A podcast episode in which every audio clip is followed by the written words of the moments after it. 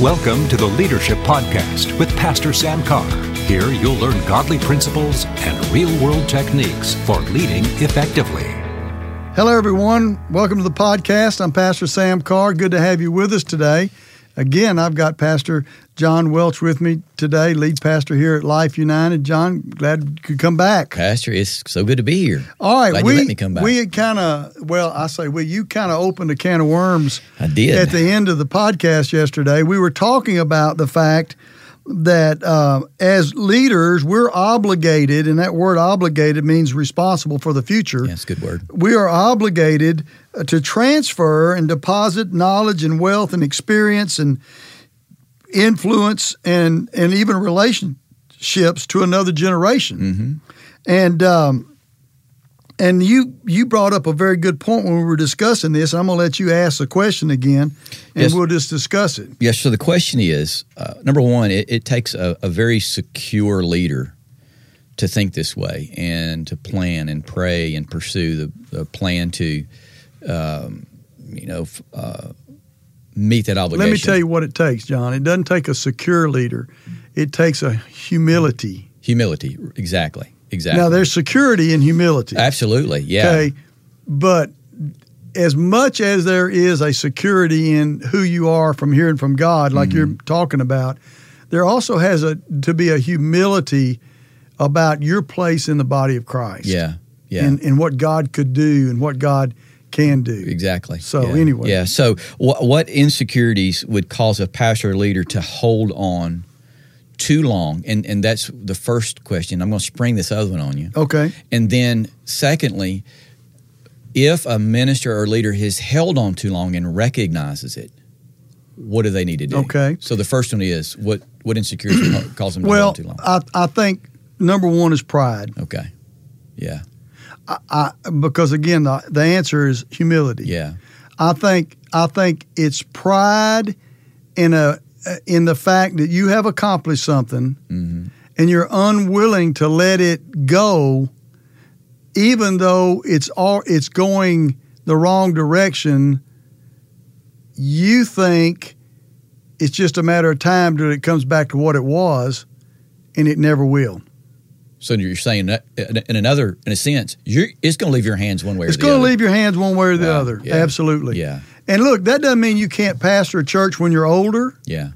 you know there are some congregations of elderly people that's what they want Yeah. you Oh, know and absolutely. and and there's it doesn't mean you can't be a a great minister of god we've got a couple in our church sam and sammy moses precious. wonderful people they're in their 80s still preaching They're awesome. still preaching Awesome and couple. and so that's not what i'm saying what i'm saying is that that if you're going to touch another generation you've got to have that generation in tow It's a good way to say that. Okay. Yeah.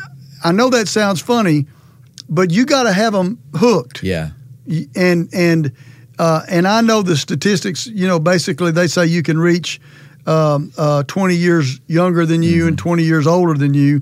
I'm not sure I I see that because I I saw Brother Hagen um in his uh, 50s and 60s, and uh, he had a whole school full of 20 year olds. Yeah. So I do believe there are ways, but what I what what what you've got to understand is if you're too prideful to realize I'm seeing the world go past me here. Yeah. You know, uh, I, I've seen it a hundred times. I'm I'm still seeing it today, John, where where people think, well, what I'm preaching is going to come back in vogue.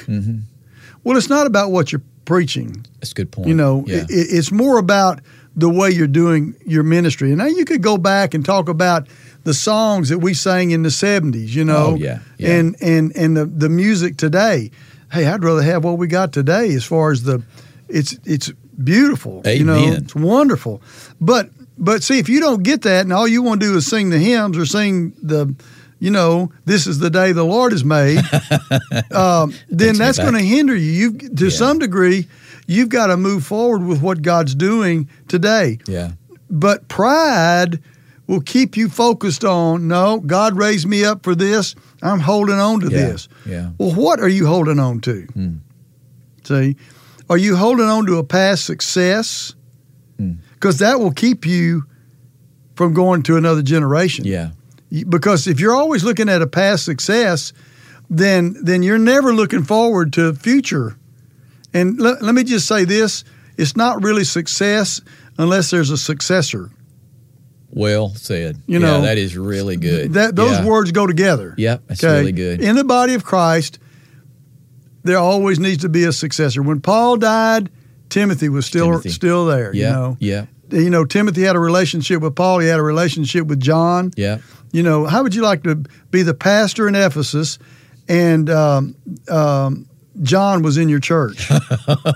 you know, it's true though. You go study Oh, absolutely. history. Yeah, yeah. Mm-hmm. That's exactly what happened. So Man, but but here's the thing i think that's one of the main things is i- i- and it's not a pride like look i did this and look at what i've done it's more of a pride of i got a hold of this and i pioneered this or i Mm-hmm. i stuck with this and and um and and i'm not going to give up on it now Mm. that type of thing Mm-hmm. so i I think that really um, I think that has a lot to do with. I think a lot of it has to do with uh, how some people are raised up in ministry because they're Okay. taught that. yeah, yeah, You know, they're taught, hey, this is your, you hold on to it, and you. Yeah. But but it just doesn't work. yeah, And and I'm here to tell you, it doesn't work. yeah, You know, the day, just like in my generation, the days of standing up and preaching the word for an hour and people sitting there with their Bibles taking notes, you might as well be honest about it. They ain't doing it anymore. yeah. It's not working. And so you gotta you gotta say, well, you know what what is working? Mm-hmm. There are there are some men who were raised up um, in the same generation as I'm in, Yeah, but further back than me, they saw the need for change yeah, and made those changes, and their ministry today is still exploding. yeah, But they're not the ones lighting the fire anymore. yeah, It's another generation. yeah, But see, they were willing to bring that ne- next generation and get them hooked in so that they could go forward. yeah, And and there there is a I don't know what you call it. I guess it's old man syndrome where you're always even in Christian I hear Christian uh minister well, I can't believe they don't want it. They won't do this. They won't do that. Well, they don't come to church on Wednesday anymore. Well, Sunday night I don't have hardly anybody here. Well, wake up and smell the coffee yeah, until that changes and we get back to a place where people are so hungry they're going to come every day of the week you've got to reach them where they are and, and come up with, with strategies and people don't want to some people just flat don't want to do that you know so what was that next The question next one is uh, uh, so a minister or pastor leaders going along, and the light comes on. All right, Right. and and and they're they're way behind the eight ball, way behind the eight ball, but the light does come on. yeah What can they do? What do they need to do? Uh, because they've got you know catch up well Um, to do. that's what the never mind i was going to tell a joke but i better not Oh come on, pastor. uh, that um, first thing you've got to do is go back to what i said earlier you got to humble, Humble yourself. yourself. Yeah, you you really do. You've got to humble yourself and say, you know what, things things have got to change for this to go forward. Mm-hmm. Uh, the second thing you've got to do is either, and and a lot of this depends on energy, John. yeah, If you if you're a long way down the road, you may not have the energy to do this. Then you got to find someone who does yeah, to to help you, and you're going to have to let go of some things a lot quicker. Obviously, it's Let- going to have to be a lot yeah, quicker. let- yeah, listen. One of the things too, you, you got to listen to the Holy Spirit because He can help you with it. yeah, I know the Holy Spirit spoke to me, and uh, this was a good while back now, but but uh, in fact, it was here when you were here before Mm-hmm. that we needed to clean house. Eh, You know, if you clean your house, you're going to find stuff in your closets yeah, you don't even need anymore. yeah. And we found a lot of stuff We did. that.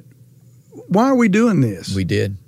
you know, Those are those are some tough days. Remember Tough. we, we locked ourselves in the room and exactly, and, said, "Yeah, but started we've been turning doing it it. over." We've been doing this. Yeah, but what's it doing? Is it producing fruit? Yeah. and and and and we still do. We're still Still doing continuing it, that and yes. still dealing with and judging some things. But Yeah.